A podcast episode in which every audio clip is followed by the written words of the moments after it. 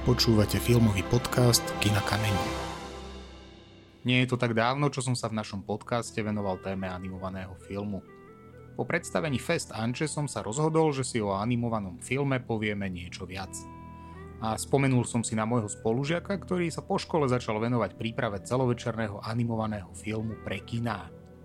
Na slovenské pomery to bol vtedy dosť odvážny krok. Zastihol som ho v Chorvátsku, kde nedovolenkoval, ale pracoval na filme – Skonštatovali sme, že je to takmer 10 rokov a práce na filme sa blížia k záveru. Ak vás zaujíma téma animovaného filmu, vypočujte si rozhovor s Petrom Budinským.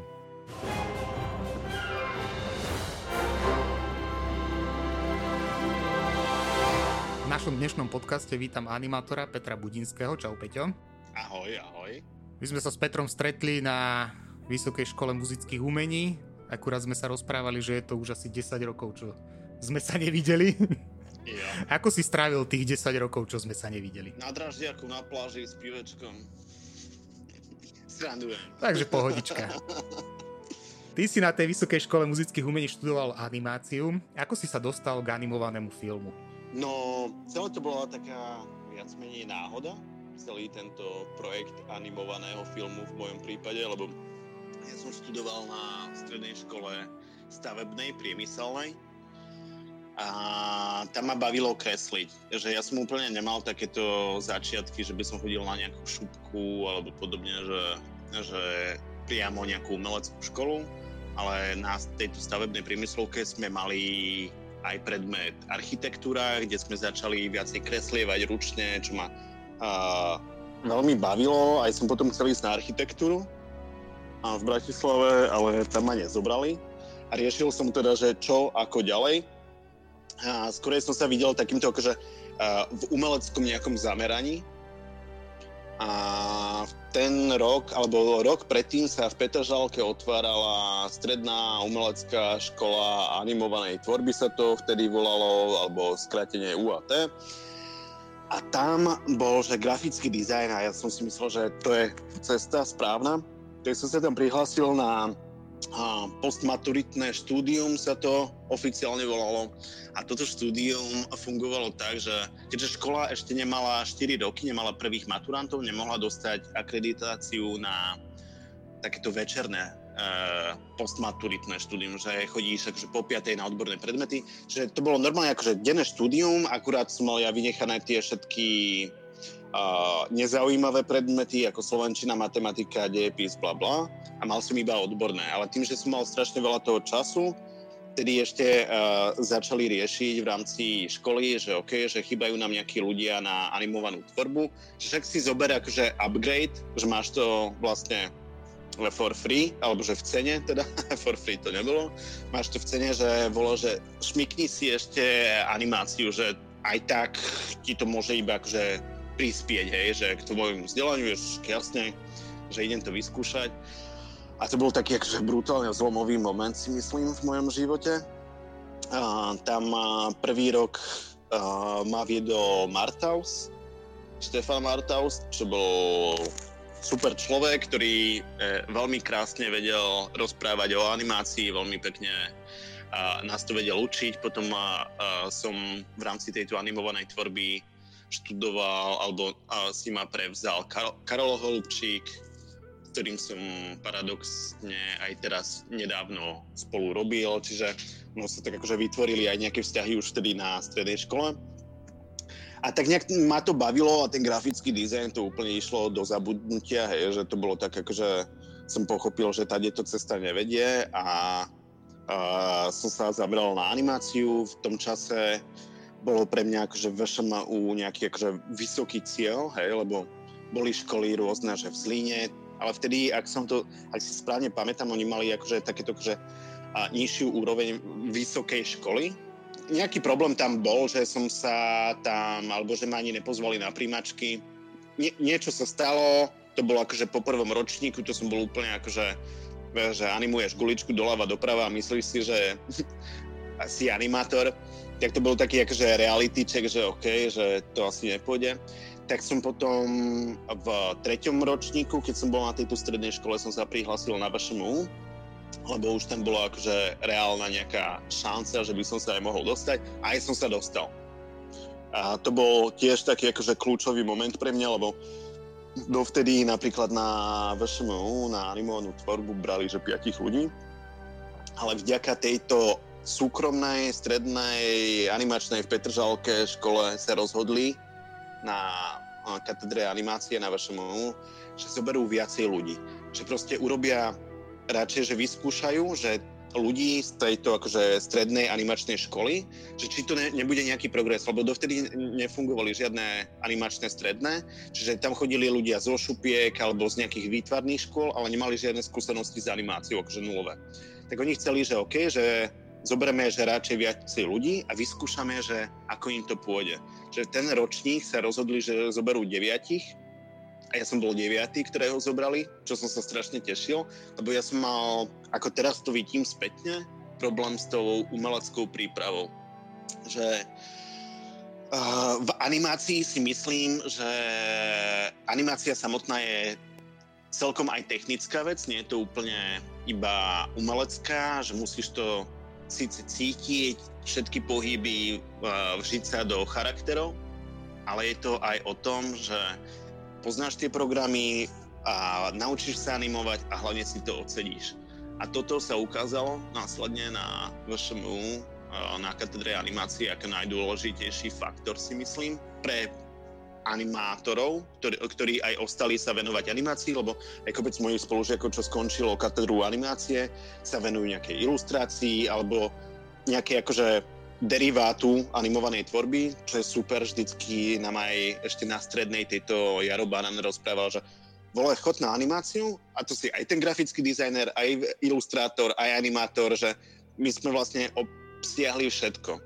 A tam ako si hovoril, že keď sme sa stretli na vašom na škole, v podstate neviem, či si to tak vnímal, ja som to tak vnímal vtedy, že my sme boli taká uzavretá bublina, že boli že filmári, hraná tvorba, akože dokument, zvukári, všetci strihači ktorí všetci spolupracovali a my sme tam boli takí akože tak ja som si aj teda toho zvukára urobil, aj toho strihača, aj všetko, lebo ak by mi niekto prišiel, aby mi vystrihol 10 frameov z môjho záberu, ktorých som kreslil 12 hodín posledných, tak by som ho asi zastrelil typka, že, že to moc nefungovalo. Akože snažila sa škola vtedy robiť také nejaké, že tímové práce, ale bolo to, my sme vtedy mali so scenáristmi, ja som vtedy pracoval s Lukášom Sigmundom, si pamätám na v prvom stupni v rámci tímoviek.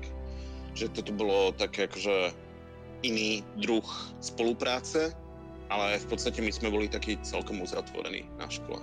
Áno, to je pravda, lebo ako ja si pamätám, že my sme spolu mávali vlastne iba angličtinu. angličtinu. Stretávali sme sa v bufete, ale ja som veľmi dlho vôbec netušil, že kde sú tie vaše ateliéry, lebo to bolo tak trochu mimo tej budovy v podzemí. Takže naozaj trošku, trošku to bolo také uzavreté. Takže tá stredná škola ti dala asi veľa na to, aby si sa dostal na tú VŠMU. Áno, určite. Určite to je normálne by som sa bez strednej školy určite nedostal tam, kde som teraz. Je, že ono ti to dáva to základné vzdelanie, aj keď, si spomeniem alebo pozriem si, že aké veci som vtedy tvoril, je to na úrovni strednej školy možno. Možno teraz som aj videl, keď som tam bol po dlhej dobe, že oveľa šikovnejších ľudí, ktorí končia školu, a keď si porovnám s mojimi výsledkami, ale stále ti to dáva ten základ, na ktorom potom môžeš staviať, vie, že ísť úplne, že zo stavebnej na MU je podľa mňa nemožné, hej, že neviem, že keby som nevidel ani kresliť, ani animovať, ani nič, tak to by bolo tak že zbytočné vôbec ísť na primačky. Ako si to vnímal na tej VŽMu, respektíve uh, asi tých pedagógov, lebo tam je veľmi dôležité od toho, že ku komu sa asi dostaneš, že čo ťa ten človek vie naučiť, čo ti dá a aký majú pohľad na, na tú výuku, lebo ja sa aj teraz e, niekedy, e, keď sa rozprávam so študentami na strednej škole, mm, stretávam s tým, že oni skôr chcú vedieť ako keby tie technické veci, že ich strašne zaujíma, ako funguje program, ale veľmi ich nezaujíma tá teória okolo toho, že čo všetko treba urobiť na to, aby to celé dávalo zmysel.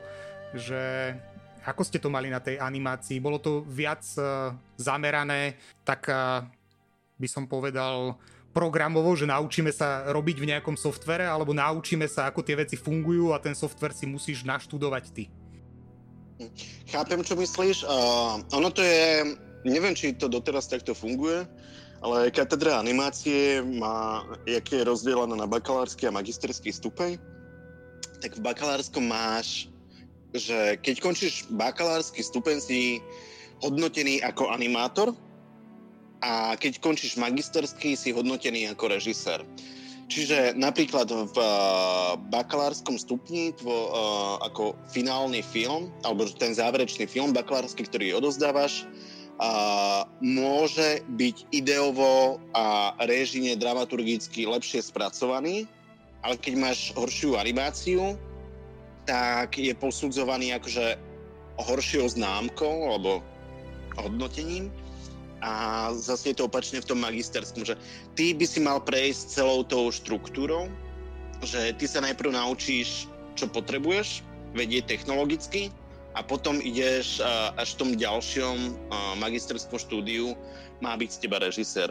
Že napríklad, keď si sa pýtal, že ako pedagógovia, ako ťa viedli, hej, že niečom to bolo iné, ako by som možno očakával, že tiež som tam išiel s tým, že vole, ja chcem vedieť všetky programy, chcem vedieť, vieš, pýtal som sa na vkuse v prvom ročníku, že aké sú filmové efekty a green screeny a podobne, že ma to zaujímalo, že ešte som nedokázal vnímať to, ten balík nad tým, hej, že, že chcel som vidieť, vedieť každý detail a skorej, vieš, riešiš nejaké efekty a neriešiš úplne možno dneska z pohľadu, že akú má emóciu postava, hej, že skorej rieši, že ako ti niečo vybuchne a podobne. A samotné aj tie programy, akože v tom, v tej dobe naša, ško- naša katedra mala obmedzené technológie. Napríklad sa, viem, že v bakalárskom ročníku sa kúpil uh, TV Paint, program na ručnú kreslenú animáciu, ale ani jeden pedagóg v ňom nevedel robiť. Vieš, že nemal kto prísť a ťa v tom naučiť. Ale zase to bolo super v tom, že v istom zmysle tam bola taká tá sloboda alebo ten chtíč, ktorý si musel mať prirodzene, a ktorý, ktorý ja vnímam ako, že ma posúval ďalej, hej, že OK, tak som sa rozhodol, že bakalársky film bude robený v TV Painte a teraz starší spolužiak v tom vedel robiť, tak keď som na niečo nedošiel, som sa ho spýtal a proste intuitívne som sa niečo naučil a urobil som v tom filme, akože vždycky, kde, kde volá, tam je cesta. Čiže v tomto to bolo v pohode zás, že nechávali tú voľnú ruku pedagógovia, že nemal si nejaké, že, že by ti niekto hovoril, že OK, že tak, tak to sa to robilo pred 30 rokmi a tak to budeš robiť teraz. Ako na stavebnej napríklad, kde ma zvozili, že som v projekte nepoužil azbest, že no OK, ale vole, že on je troška akože za, zakázaný, že on s tým sa už nerobí, nie? Až no, ale že tuto máme akože normy, podľa ktorých si to mal urobiť a že normy sa vždycky držíme. Čiže keď si mal, mi dali normy zo 60 rokov, tak mal som ho použiť, vieš. No, proste e, v tomto to bolo super, že zase nechávali rásť ako keby pedagógovia voľne študentov a každý si mohol ísť nejakým, nejakou svojou cestou. Čiže v tomto to bolo super. A aj keď to porovnám napríklad, ja som potom v štvrtom ročníku bol na Erasme v Bruseli a tam sme sa aj s pedagogom bavili, že uh, tam boli brutálne technicky zdatní študenti, lebo presne mali možnosti technologické, všetci pedagógovia ich vedeli akože správne viesť, že keď, sa, keď niečo chceli vedieť alebo mať, tak to tam mali. Ale často sa stávalo, že tie ich filmy v podstate nemali až takú hĺbku, ak to môžem takto nazvať, že nádherný, krásny film, ale bol to film o jednom vtipe, hej, že, že buduje nejakú scénu, bla bla bla, 5 minútový film, ale zistí, že celá zápletka vyústí do jedného nechcem povedať, že vtipu, ale že no, si sa pousmieš, aha, že tak to bolo inak, ako sa to celý čas javilo a decitve, že, že ne, nemali, ako keby už sa nezamýšľali úplne študenti nad tým, že čo má byť posolstvo filmu, ale skôr riešili tú technológiu, lebo im to tá škola akože um, umožnila a dala im. V rámci toho štúdia predpokladám teda, že tá animácia ťa chytila, lebo ty si bol aj jedným zo zakladateľov festivalu Fest Anča. Prečo ste sa rozhodli vôbec založiť takýto festival? Čo vás k tomu viedlo? Ono to bolo tak, že znova sa vrátim k škole, že ja som urobil bakalársky film. Dovtedy pre mňa štúdium bolo tak akože niečo si kreslíš, niečo si čmarkáš a niečo si vymýšľam a bakalársky film som vlastne robil s Katkou Uhrovou ako scenaristkou, že sme akože chceli niečo pekné vymysleť.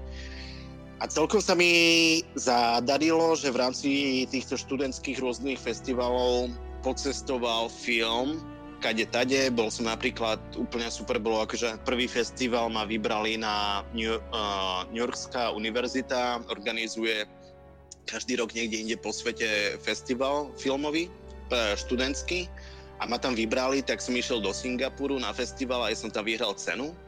A zrazu to bolo také, že oh wow, že to je úplne nový svet, zrazu stretávaš ľudí, ktorí majú veľmi podobné záujmy, veľmi podobné zmýšľanie z celého sveta. A začal som takto uh, nechtiac, ale veľmi rád cestovať po festivaloch. A bolo to super, vie, že zrazu som bol na nejakom festivale v Budapešti, Anilok, a bolo to úplne úžasné, keď vidíš, keď vstúpiš do tej festivalovej atmosféry ako tvorca, že nejdeš iba pozerať filmy, ale zrazu si tam s tými autormi, pozeráš filmy, potom máš nejaké večierky, party a celé to malo takú akože až zimom riavky máš, ako to má super atmosféru, akí sú super ľudia, ktorí sa tam stretávajú, že je to taká tvoja krvná skupina. No a v rámci mojich štúdií, ja neviem, že či to bolo v štvrtom ročníku, alebo kedy presne, a moji spolu, ja som bol tuším vtedy v tomto Bruseli na Erasme a keď som sa vrátil, možno sa mi to pletia, ale to je úplne jedno. E, zrazu moji spolužiaci Alica a s Andrejom prišli, že uh, zakladajú festival že uh, je tu nejaká baba, ktorá tu má ako projekt vysokoškolský. Janka Slazáková vtedy bola úplne, že hlava celej festanče. A ja, že ty volo, že ja chcem robiť na tom festivale, že som bol akože na pár festivalov vtedy a že, že to nám tu chýba, že potrebujeme takže takýto nejaký festival. Tak to bolo také, že OK, že poďme to teda vymysleť, sme boli tuším nejaký piati, alebo ak sa nemýlim, alebo viacerí, ale to, to je jedno, hej, že bol to v podstate veľmi malý tím, ktorý celé toto vymýšľal. A sme to celé išli úplne že na kolene, hej, že sme sa stretávali u mňa, u tejto Janky Slazákovej, alebo u, u rôznych, akože u Andreja, kade tade, vonku na godku sme si dávali porady, hej, na papier sme si písali a proste sme chceli niečo vyskúšať. Vtedy bol, že riešili sme, že kde v Bratislave by to mohlo byť, aby to mohlo mať že super atmosféru. Mali sme super koncept podľa mňa, čo sme všetci cítili podobne, že poďme to robiť také akože smahnuté s hudobným festivalom, že aby tá atmosféra bola ešte uvoľnenejšia. A niekto vtedy prišiel s nápadom, že však v Žiline je stanica, a, kultúrne centrum, že, že poďme to tam urobiť. Že Žiline, že chlapec z Petržalky, že, že ty vole, že tak ďaleko som ešte v živote nebol. Tak sme tam došli a normálne mi padla sánka, že to je, ja, jak úžasný priestor to je. Vtedy oni ešte fungovali, stanica vtedy bola iba budova stanice samotnej, vtedy ešte ani žiadna S2, ktorá sa slušne neexistovala, ani nič v meste, že to bolo akože maličké centrum a proste rozbehli sme to prvý rok, bol, bolo to úplne, že heavy metal pre nás, pre všetkých, že na jednej strane sme si to chceli strašne užiť, lebo to je to, čo sme chceli každý z nás vybudovať. Na druhej strane nikto nevedel úplne, že ako sa to robí, čiže ani tie kompetencie neboli správne rozdelené, že keď ty máš toto, ty máš toto, že dneska sa mi to hovorí ľahko, ale keď niečo akože vybudu, vybudovávaš, úplne nevieš, že čo všetky, aké zložky to budú. Tak to bolo také, že OK, všetci sme behali hore-dole, každý robil jedno, druhé, tretie. Niekedy sa nám to úplne že prekrývalo, ale tak akože bolo to sranda aj celý ten festival, prvý ročník, aj miesto, kde to bolo, aj tá atmosféra bola tak akože veľmi uvoľnená. Čiže na nič sa to nehralo ten festival, to bolo podľa mňa dôležité a aj sa to odrazilo podľa mňa na výsledku, že následne každým tým rokom Anča rástla, rástla. A až je to festival, ktorý dneska už organizuje úplne nová zostava, ale dosiahol nejaké rozmery, čo, ktoré sú super, hej, že, a, že to nie je už taký akože festivalík s malým stiahovacím plátnom a s, s dvoma sálami, ale je to normálne akože regulárny medzinárodný festival, ktorý, ktorý má stále akože super atmosféru. Čiže to som veľmi rád, že pri tom vzniku som mohol byť a priložiť ruku k dielu. Keď si začal prvýkrát cestovať vlastne po tých festivaloch, videl si reálne, že tá tvoja práca má nejaký zmysel. Ono je to však ako bol som tiež na nejakých festivaloch, čiže je to super pocit, keď človek vie odprezentovať tú svoju prácu. Ako si toto vnímal? Uh, že sa môžeš odprezentovať, vidíš, uh, vieš sa porovnať s tým svetom, lebo už keď si na nejakom medzinárodnom festivale, už to nie je o tom, že piati spolužiaci si ukazujeme svoje práce, ale že vidíš nejaký výber z celého sveta a vieš sa niekde zaradiť, že či si na tej úrovni ako oni, alebo máš čo dobiehať, že asi ten človek, keď je na tom festivale, má kopu tých myšlienok o tom, že ako ďalej. Vieš čo, úprimne strašne ma to sralo tieto projekcie, strašne som nerad pozeral na svoj film, lebo som sa bál, aká bude reakcia a podobne, vie, že, že je to také, že som trpel každý, každý frame, čo tam išiel, že ty vole, že nesekne premietačka alebo niečo, že stra, strašná taká nervozita vo mne bola, čiže vždycky som si tak, že krčí som tam sedel a skončil film, že uf, dobre, že ok, že prešlo to bez, bez akýchkoľvek problémov. Je to také, no, uh, iné vnímať v tomto medzinárodnom meritku a je to v niečom super a v niečom strašne, ja to mám, ale to je možno osobné, vieš, niekto pozrie na svoj film a je s ním spokojný, som vždycky nespokojný, že stále riešim, že ah, ty vole, že toto, malo, toto malo byť inak a podobne, že, že na, na jednej strane ma to možno posúva ďalej, že mať nejakú sebareflexiu, ale No, je, je to troška ťažké pre mňa pozerať vlastný film, lebo stále to vnímam, že čo mohlo ešte byť iné. No a v porovnaní akože s, s medzinárodným je to trocha podľa mňa iné v animovanej tvorbe, že tie výtvarné štýly oproti hraným filmom sú úplne že rôzne. A ty môžeš mať najsuper film animovaný, ktorý je v podstate technologicky úplne na hroznej úrovni, ale ak to urobíš ako zámer a ten príbeh spojíš správne s tým, môže z toho vzniknúť úplne že mega vtipná vec, ktorá mega super funguje. A vlastne sa potom iný film, ktorý akože jeden film, ktorý niekto urobí možno za dva mesiace, akože výrobne, je možno pre mňa lepší ako ten, ktorý niekto vyrába 3 roky, nejaký krátky film, hej, ale je to akože premakaná animácie s miliónmi efektov, ale na tej miske váh sú to dva úplne rozdielne svety, že ťažko sa pre mňa animované filmy porovnávajú z tohto hľadiska, že to spracovanie má milión spôsobov, už od toho výtvarného hej, hľadiska, že môžeš hrať s jednou čiarkou, až po to, že máš úplne nejakú pixerovskú animáciu, hej, že kde naplníš ten obraz rendrami, ktoré idú 200 hodín na frame. Čiže toto je, na, to je pekné podľa mňa na animovaných filmoch, že ty sa ani tam nemusíš porovnávať. Není to akýho hraný film, že hm, volá, že ten herec ti nefunguje a že, že tuto ide, ona, že, že vidí, že herec, jak niektorí slovenskí, že sú takí akože divadelní, že sú poznačení tým, že sú malo filmoví. Ty sa vlastne nemá, ani neporovnávaš, lebo dva ta, ro, rovnaké filmy malo kedy vidíš, hej, že na festival, že často je to v rámci tých ako krátkometráže, že často je to prienik rôznych výtvarných štýlov, rôznych druhov filmu. Takže je to taká iba koláž rôzneho sveta a je úplne jedno, že či si v animovanej tvorbe konkrétne, či si zo Slovenska, alebo si z hociakého iného štátu. No, vždy záleží od toho, že ten film ako ti vypali, že čo si vlastne vymyslel a hovorím, že je jedno, ako dlho si trávil na ňom času a aký si mal štáb, lebo môžeš robiť super film ako jeden človek a môžeš ta, rovnako robiť super film so štábom 200 ľudí, hej, že to spektrum je extrémne široké v našom prípade. Sleduješ tú medzinárodnú tvorbu animovanú, alebo ani veľmi nie? Keď som riešil festival, nám chodilo, keď sme Anču robili, tak nám chodilo vtedy cca tisíc filmov ročne.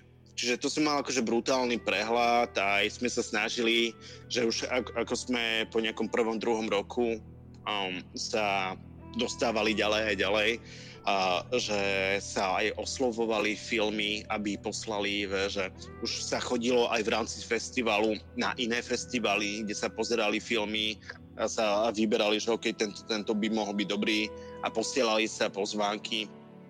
Čiže vtedy som mal akože brutálny prehľad filmov, ale keď som skončil s Ančou, bol uh, som v podstate tento, môžem povedať, že skoro každodenný kontakt stratil a momentálne sa venujem iba svojmu filmu a bohužiaľ riešim to, že či mám čas sa ísť prejsť a natiahnuť ruky, aby ma zase neseklo v chrbte a zase nesedel jak kvasimodo pri kompe týždeň. Spomenul si svoj film, ty ho vlastne pripravuješ od vtedy, ako si skončil vysokú školu. Áno, v podstate hej, je to už teraz 10. teraz je 21 pozerám na monitore tak už to bude aj 11. rok, odkedy som mal prvý kontakt s týmto filmom. Najprv prišiel nejaký pôvodný scenár. Celý tento proces bol strašne komplikovaný, ak sa vrátim spätne. Lebo úplne sa dostanem na začiatku.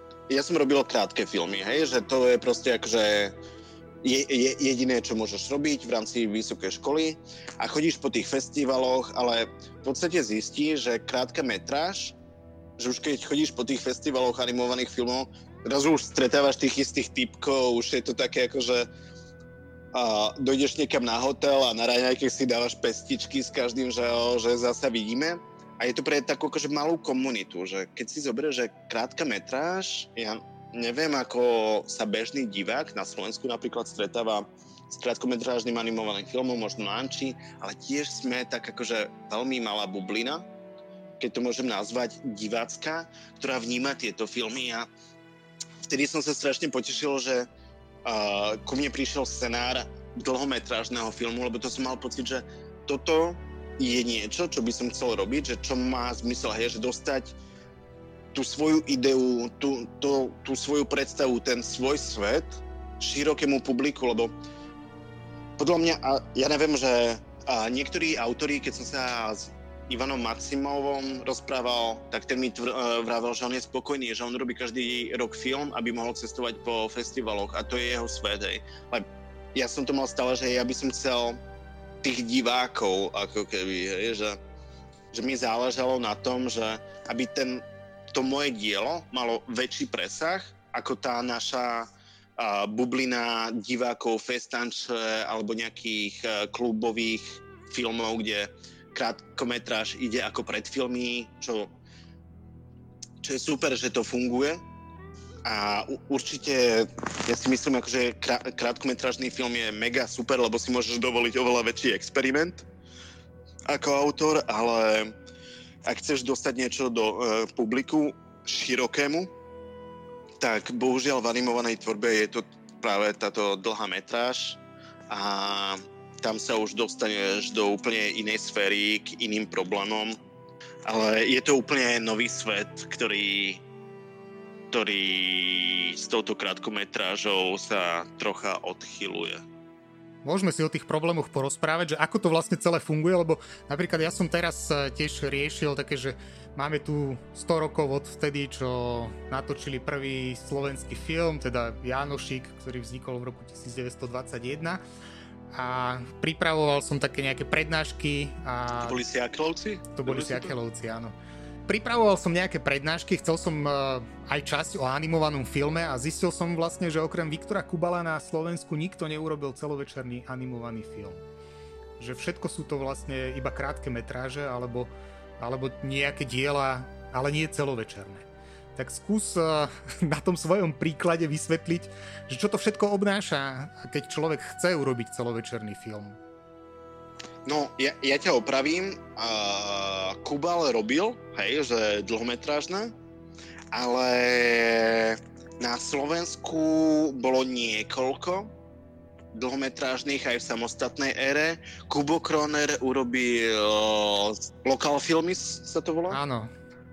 A určite aj teraz niečo bolo, ja som úplne zabudol, boli to, ak to môžem nazvať, že indie filmy, skorej tak akože nízkorozpočtové a vie, ja si, pardon, nepamätám meno autora, lebo sa nepoznáme, ale Strun mu robil hudbu, viem, že sme sa, alebo so Strunom sme kamaráti a on mu tam robil uh, hudbu, bol to taký akože nezávislý projekt, ktorý uh, tento chalan vyrábal x rokov a dostalo sa to aj do kinodistribúcie dokonca, že bol to taký akože tiež projekt, ktorý, ktorý si vyžadoval určite veľa odhodlania, lebo sám vyrábať animovaný dlhometrážny film, to je veľký rešpekt si myslím. Aké to je pripraviť ten celovečerný film? Pripraviť celovečerný animovaný film... Čo všetko to obnáša? Je... akože brutálna nálož, hej, že to, v prvom rade, na, najväčší problém, čo vidím u nás, je, že takéto filmy u nás nevznikajú. Čiže to prostredie, alebo to podhubie, ktoré, ktoré tu máme, a nie je úplne pripravené na to, že môže takýto film vznikať. Prvá vec je, že a, skúsenosti, je, že dneska už samozrejme už dneska sa vyrábajú koprodukcie, už je to oveľa lepšie ako v čase, keď som ja začínal. E, že už tie skúsenosti tu sú, ale bola kedy pred nejakými 10-11 rokmi, tu bolo veľmi obmedzený počet ľudí, ktorí by ti vedeli povedať, že OK, prešli sme celou štruktúrou animovaného filmu, vieme, čo to obnáša, vieme technologicky, vieme ti pipeline povedať, vieme ti, aký workflow používame, pomôže, viem ti, alebo nejaký režisér, že ti sa poďme porozprávať, uh, že čo všetko si dávaj bacha, alebo že a, a, ako som pristupoval k tvorbe dlhometrážnej. Proste ono to tu moc nefungovalo, hej, že boli takéto výnimky, by som to vtedy nazval, dneska už je to znova lepšie, aj sa vraj nejaké ďalšie pripravujú, čiže som veľmi rád, že, že to tu funguje, ale bohužiaľ sme to nemali. Napríklad všetky krajiny, aj Ukrajina, všetci naši susedia majú niekoľko dlhometražných filmov animovaných, ale u nás vlastne okrem dúfam, že neurazím nikoho, ale okrem tohto Kuba Kronera, ktorý urobil že väčší animovaný projekt, uh, väčší v zmysle, že sa dostal medzi viacej divákov, okrem teda Kubala, čo sme hovorili, to bolo Československo, ak si môžeme baviť v, no, no, v novej ére, teda tu nebol. Že, a, v zmysle toho, že ty ideš vyrobiť uh, dlhometražný film, ktorý má mať prienik za hranice Československa, je brutálne náročná. Hej, že ty musíš uh, brať uh, ohľady na veľmi veľa prvkov, hej, že aby to bolo aj predajné v zahraničí, či aby to divák zahraničný vedel čítať, hej, že musíš uh, dbať ohľad na to, aby napríklad v deji nebolo niečo veľmi lokálne, hej, že čo, čo, čo by zahraničný divák nepochopil. A zároveň musíš vymysleť, ako takýto projekt uskutočniť, lebo normálne animovaný film a v zahraničí, keď sa bavíme akože európskom, napríklad z západnej polovici, Európy, tak sa bavíme, že 10 miliónov a viac. Nie? Že proste je to nákladná vec.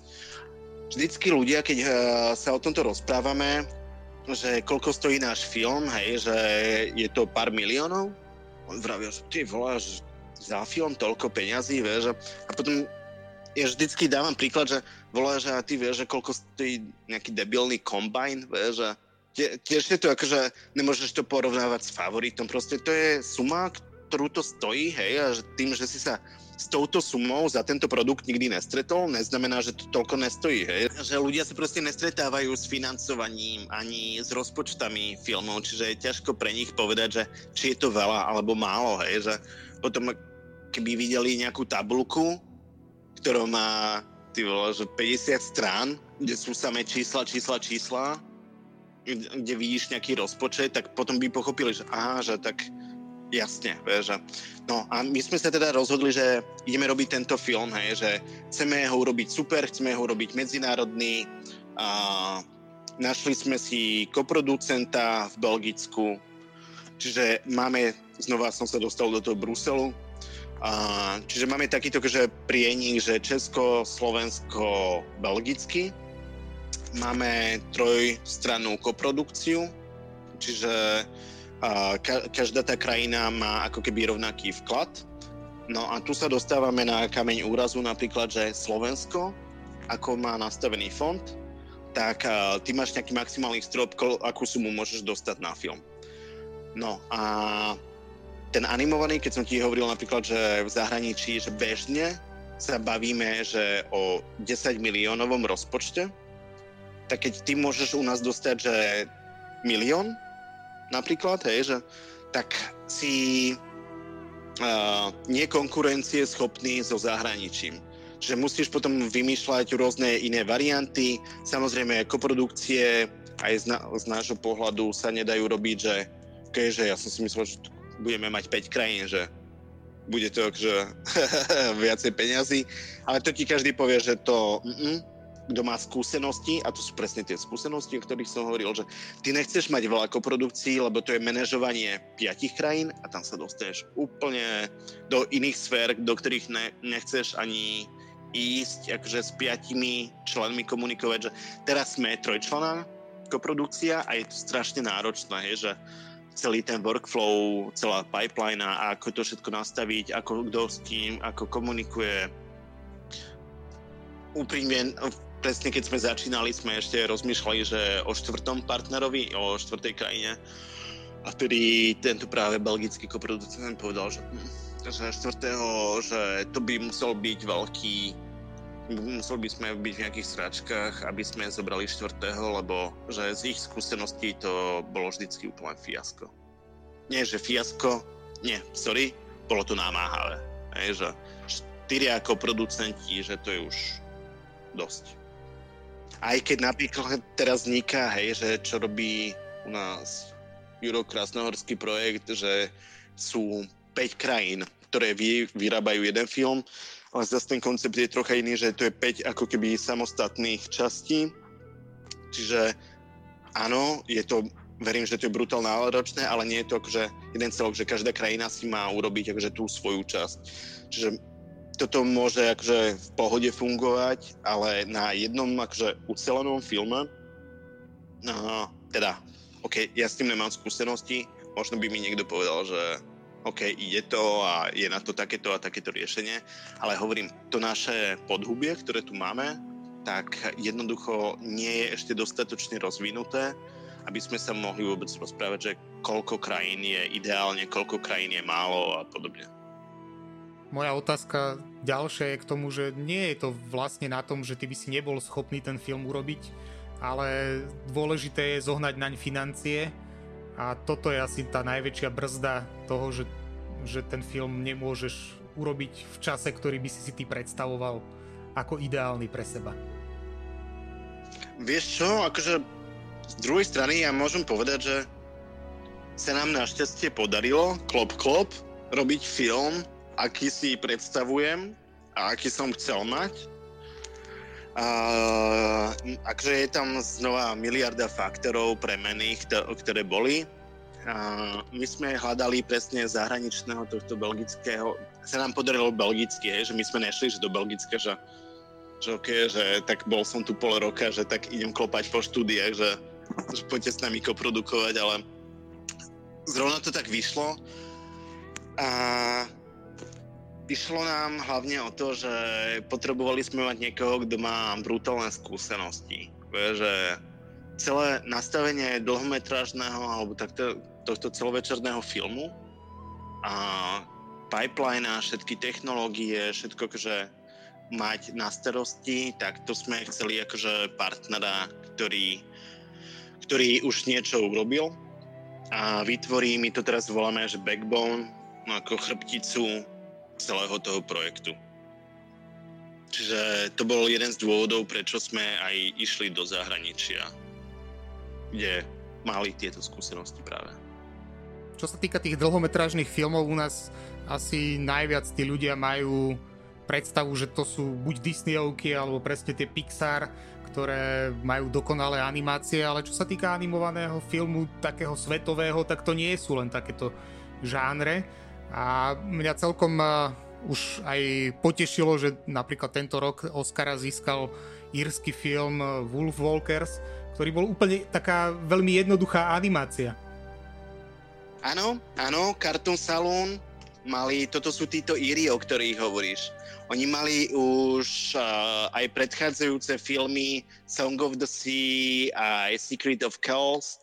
Oni mali tuši, ja neviem, to ti nepoviem na 100, ale niektorý z týchto bol už aj nominovaný na Oscara, že rezonoval svetovo, ale stále a podľa mňa, keď si zoberieš toho nášho diváka, tak ho videl možno na Anči, videl to v klubovom kine, ale že neviem, do akej miery sa to u nás dostalo úplne na, do širokej verejnosti a neviem, či sú napríklad u nás televízie pripravené vysielať aj takéto, že iné filmy.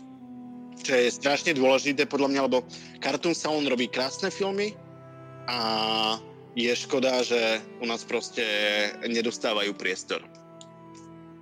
A takisto, čo si asi začal myšlenku, sorry, ja som ti do toho úplne skočil, že sú, áno, sú aj iné, ako je Pixar, Walt Disney, Sony a títo akože najväčší hráči, a máme aj také, že Laika Studio, ktorí robili kedy mne sa strašne páčil film Koralína, a, ktorí robia, že bábkové filmy. Je to, Ameri- je to americká produkcia, ale v porovnaní s uh, týmito pixerovkami robia low budget.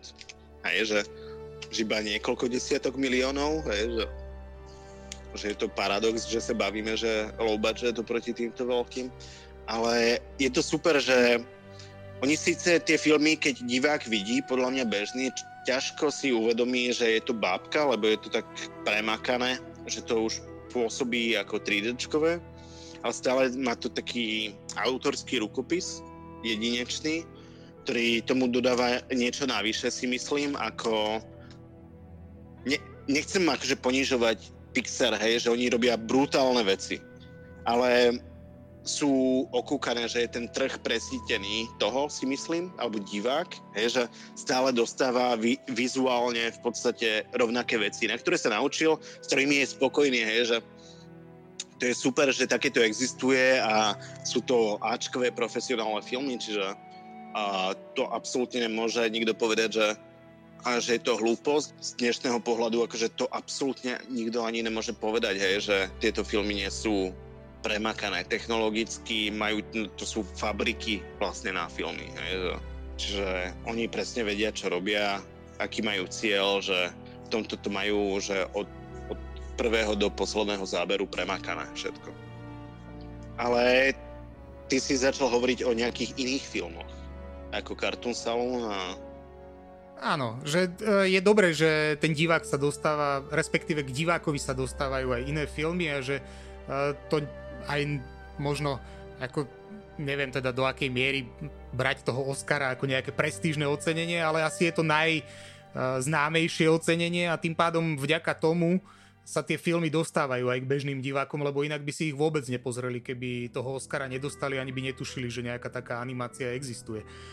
Pár rokov dozadu ma veľmi prekvapil film brazílsky Chlapec za svet, čo bola naozaj veľmi, veľmi jednoduchá animácia, ale nádherný príbeh a nemal som problém to sledovať proste tých 90 minút, pretože to bol vymyslený do detailov, ten príbeh naozaj výborne, univerzálne vyrozprávaný aj napriek tomu, že sa tam vlastne pohybovali paličky, guličky a, a ako keby z tohto pohľadu toho takého bežného konzumenta, ktorý by mal byť zvyknutý na, te, na te, ten Disney štýl alebo Pixar, tak vlastne e, je to ako keby nezaujímavé, ale, ale to, čo ten film v sebe má, tak to posúva celé ďalej. Naozaj tá animácia je rôznorodá a čarovná v tom, že ponúka rôzne štýly.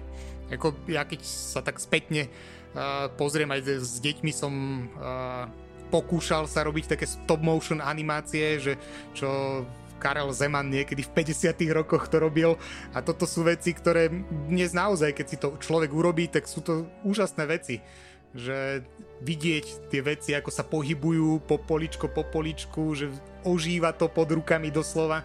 Takže je to, tá animácia je ako keby také malé laboratórium, že človek si to teoreticky vie urobiť aj doma, ak má, dnes stačí na to naozaj mobilný telefón a a nejaký, nejaká aplikácia a už tie veľmi jednoduché veci si vie človek vyskúšať doma.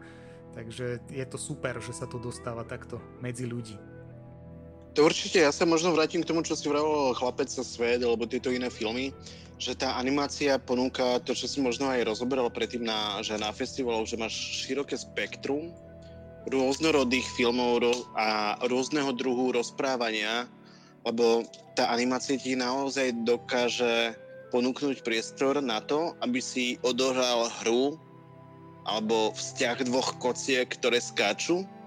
Dokážeš v nich vďaka animácii vybudovať, vďaka tejto tomu, že prenášaš tie ľudské vlastnosti do týchto rôznych neživých predmetov, že ty dokážeš v nich vytvoriť príbeh, emócie, a dokážeš odohrať film s dvoma kockami, blbý príklad ma napadol s dvoma paličkami, až po to, že dokážeš mať pomaly fotorealistický mm, fotorealistickú animáciu, kde ťažko už rozoznáva, že či to je naozaj herec alebo nie, hej, že ale to spektrum je tak široké, že podľa mňa divák by si zaslúžil a aby mu bolo ponúknuté uh, vidieť viacej ako je ten Pixar, alebo ako je ten Disney, o ktorom sme sa teraz bavili, vie, že uh, úplne neviem, ako to funguje s verejnoprávnymi televíziami momentálne, alebo s televíziami, lebo ja nemám doma káblovku,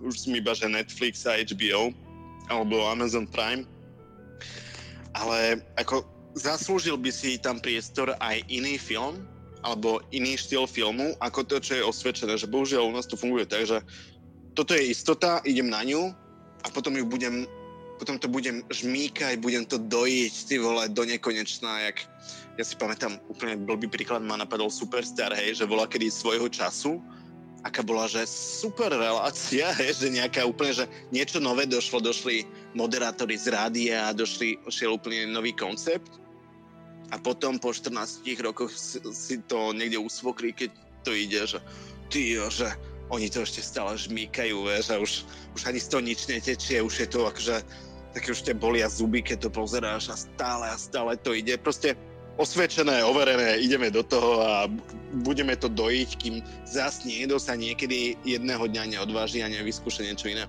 To je presne tá animácia, podľa mňa, že ona je tak u nás neobjavená, si myslím, že že by si aj zaslúžila aj u toho širokého diváka. Samozrejme máš akože animované filmy, ktoré sú úplne špecifické, že pre malé publikum, ale máš kopec krásnych filmov, ktoré by široké publikum úplne zožalo, si myslím, a jednoducho tu nedostávajú priestor. Že preto je zase dôležité, aby sa tu vytvárali nejaké festivaly. Možno tá generácia, ktorá vyrastie z tých festivalov, už bude očakávať niečo iné. A presne tam sa dostávam, že možno aj tieto tradičné televízie, ktoré neviem, aký osud čaká, ale napríklad, že ak to Netflix prevalcuje, hej, že napríklad tam je teraz taký seriál nejaký Dead Love and Robots sa to tuším volá nepamätám si úplne, že ne, a v akom poradí sú tieto tri slova, ale je to animovaný seriál a každý je uh, niečo má spoločné s robotmi, hej, alebo z nejaké sci-fi. A každý diel je vytvorený iným autorom, čiže je to v podstate súbor krátkých filmov, ale si myslím, že to je super, že práve tieto uh, platformy po, vedia ponúknuť aj nejakú alternatívu a ty ako divák si to iba môžeš dohľadať a máš ten priestor, hej, že na rozdiel od tých tradičných televízií alebo tradičných platformiem, ktoré si ako divák doteraz mal, že kino, že v Auparku hrajú toto, na Markize dávajú toto a proste si výber, hej, že respektíve si nevyber, proste máš ponuku. Ale že tieto online momentálne platformy ponúkajú veľmi krásny priestor aj nielen animovaným, ale aj rôznym iným žánrom, hej, že aj teraz počas korony sme boli doma, hej, a sme si kúpili nejaký akože online kino, sme pozerali chlast, ako pomaly už každý mám pocit, ale bolo to super, hej, že máš už tú príležitosť si vybrať a pozerať to, čo chceš, aj to, čo ťa baví, nie len to, čo doteraz sme mali akože naservírované. Že áno, je to v niečom pohodlné, vždy keď prídem k mame alebo k svokrovcov, že sa vyvalím na ten gauč, pustím a hrá tam nejaká blbosť, hej, že ide, ide, ide, potom reklamy, ide, ide reklama. A v podstate to nevnímaš, ale že keď chceš byť ako divák a si niečo pozrieť, že, že tá príležitosť tu už je, čo je veľmi super, že aj na tú aj slovenskú animáciu viem, že Netflix uh, už má aj Websterovcov, ak sa nemilím, hej, že proste aj tá slovenská tvorba sa vie dostať na tento medzinárodný alebo tento online content alebo na tieto platformy a že ten divák si to vie pekne tam dohľadať a stačí iba podstate ten algoritmus mu aj potom ponúka, že na základe toho, čo si chce nájsť, že mu aj ponúka tie veci, ktoré by normálne nevyhľadal, že je to super podľa mňa, ako to už momentálne funguje. Spomenul si tých websterovcov, u nás v zásade ako keby jediná platforma, kde sa slovenský animátor môže predviesť z domácemu publiku je vlastne Večerníček, ktorý ako jediný zatiaľ produkujú televízie. Nerozmýšľal si nad nejakým večerníčkovým seriálom? Vieš čo, keďže robím tento celovečerák a funguje to tak, že o 8 ráno prvýkrát si riešim nejaké prvé veci a väčšinou o 9 dopisujem nejaké maily alebo feedbacky, tak není ani že priestor na rozmýšľanie nad nejakým seriálom alebo podobným, že chcem sa tomuto, venujem sa tomuto naplno. A keď to skončím, tak budem riešiť, že čo ďalej. Akože samozrejme, chcel by som radšej sa venovať dlhometrážnej tvorbe, ale čak nikdy nehovor nie, samozrejme, hej, ale a zatiaľ má nejaký seriál pre deti, ako Websterovci. A z, z, zatiaľ k tomu neinklinujem úplne, by som povedal, ale určite jedného dňa možno to príde nechám, takže absolútne nezatváram dvere, úplne si nechávam všetky možnosti otvorené. Spomínali sme, že ten film teda pripravuješ už takmer 11 rokov, ale musíš z niečoho aj žiť. Takže predpokladám, že máš nejakú robotu aj popri tom, okrem toho, že robíš ten film. Vieš čo, začiatky boli ťažké. Si myslím, že keď bol ten vývoj, vtedy to bolo presne také, že uh, mám normálne, že ja mám firmu Plutun s manželkou, a, kde riešime komerčné joby. Zároveň sme aj koproducentom môjho filmu. A práve na tých začiatkoch to bolo také, že a, síce dostali sme nejaký grant, ale nebol dostatočný na to, aby sa dalo z toho normálne že prežiť. Čiže, ale zase na druhej strane ani nebolo ne, nebolo to, že full time, že riešiš, uh, jak teraz, že 12 hodín denne riešiš film. Takže uh, bolo to, že sa kombinoval komerčný job s uh, filmom a postupne tak, ja neviem, že dva roky dozadu sa stal film úplne že full timeom, ale zas uh, sa rozbehla produkcia, čiže získali sa granty, získali sa uh, financie a tým pádom sa môže normálne financovať e, film tak, že ja, ja nemôžem momentálne robiť nejak že viac niečoho komerčného. Takže v rámci štúdia, ktoré máme, uh, tak riešime, hej, že samozrejme sú nejaké komerčné joby, ale máme tiež ľudí, s ktorými spolupracujeme a toto mám takú akože okrajovú záležitosť.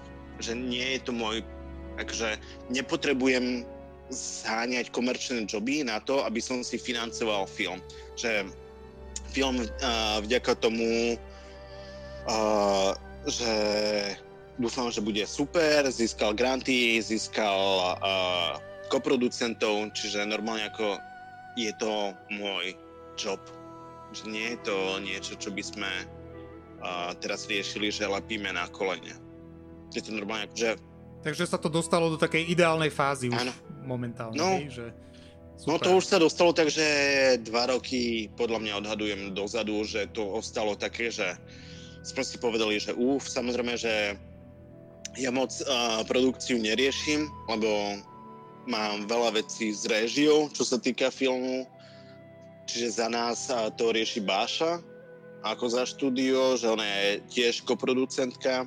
A takže samozrejme, že chýba niečo ešte vo financovaní, ale to v každom filme vždycky chýba niečo, vždycky je nejaký skills alebo bla bla bla, niečo podobné ale už film je tak pripravený, alebo to, no, ten základ, že on sa proste vyrobí. A máme už aj deadliny, musíme mať e, do, tuším, septembra tohto roku ho mať hotový kvôli zase belgickému koproducentovi. Čiže ako normálne sa maká na plné obratky. Keď skončíme rozhovor, ešte si musím sadnúť nejakým feedbackom, že proste je to ale na druhej strane veľmi príjemná práca, musím povedať, že momentálne sme sa dostali do štádia, teda z môjho pohľadu kreatívneho, keď sa to už iba vyrába. Že tie všetky premené, ktoré tam boli a že čo keby toto keby bolo a keby sme toto strihli s tým a keby sme toto mali inak a táto linka keby inak fungovala, že to už je vymyslené.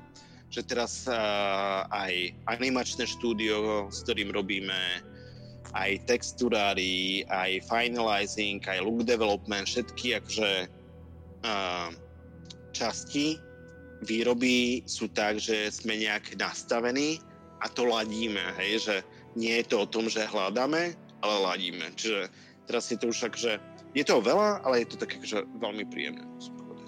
Kedy predpokladáš, že film uvidia diváci? Uh, rieši sa sales agent akurát že sa musí vybrať, lebo máme niekoľko ponúk a musíme akože tu uzavrieť a tým, že je stále korona a je to taká dosť, dosť divný koeficient, ktorý môže zamiešať karty, tak uh, je to také otvorené, by som povedal.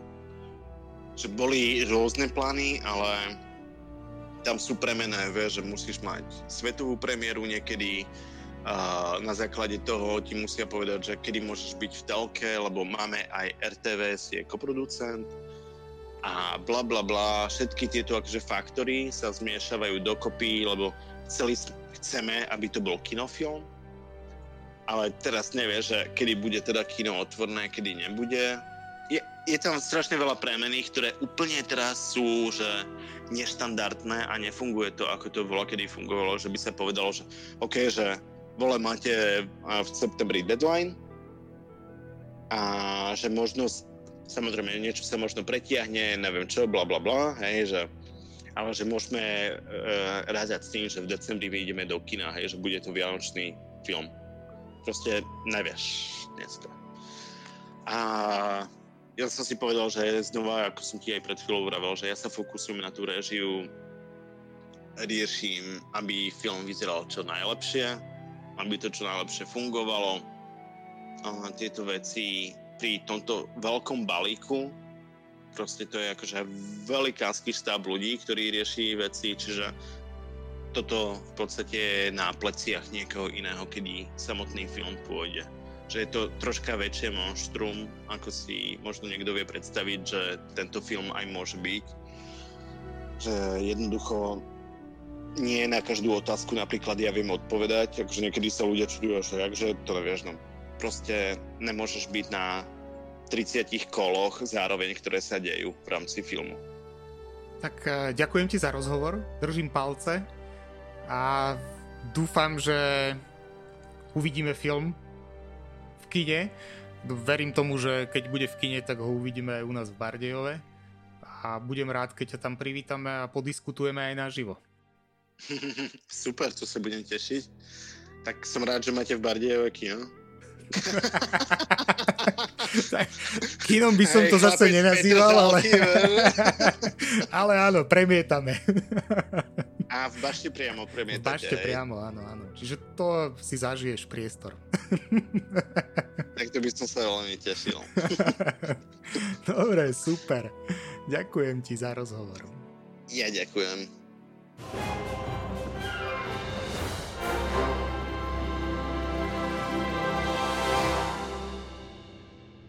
Verím, že sa film čoskoro dostane do distribúcie a budeme si môcť po dlhšom čase pozrieť v kinách opäť aj slovenský animovaný film.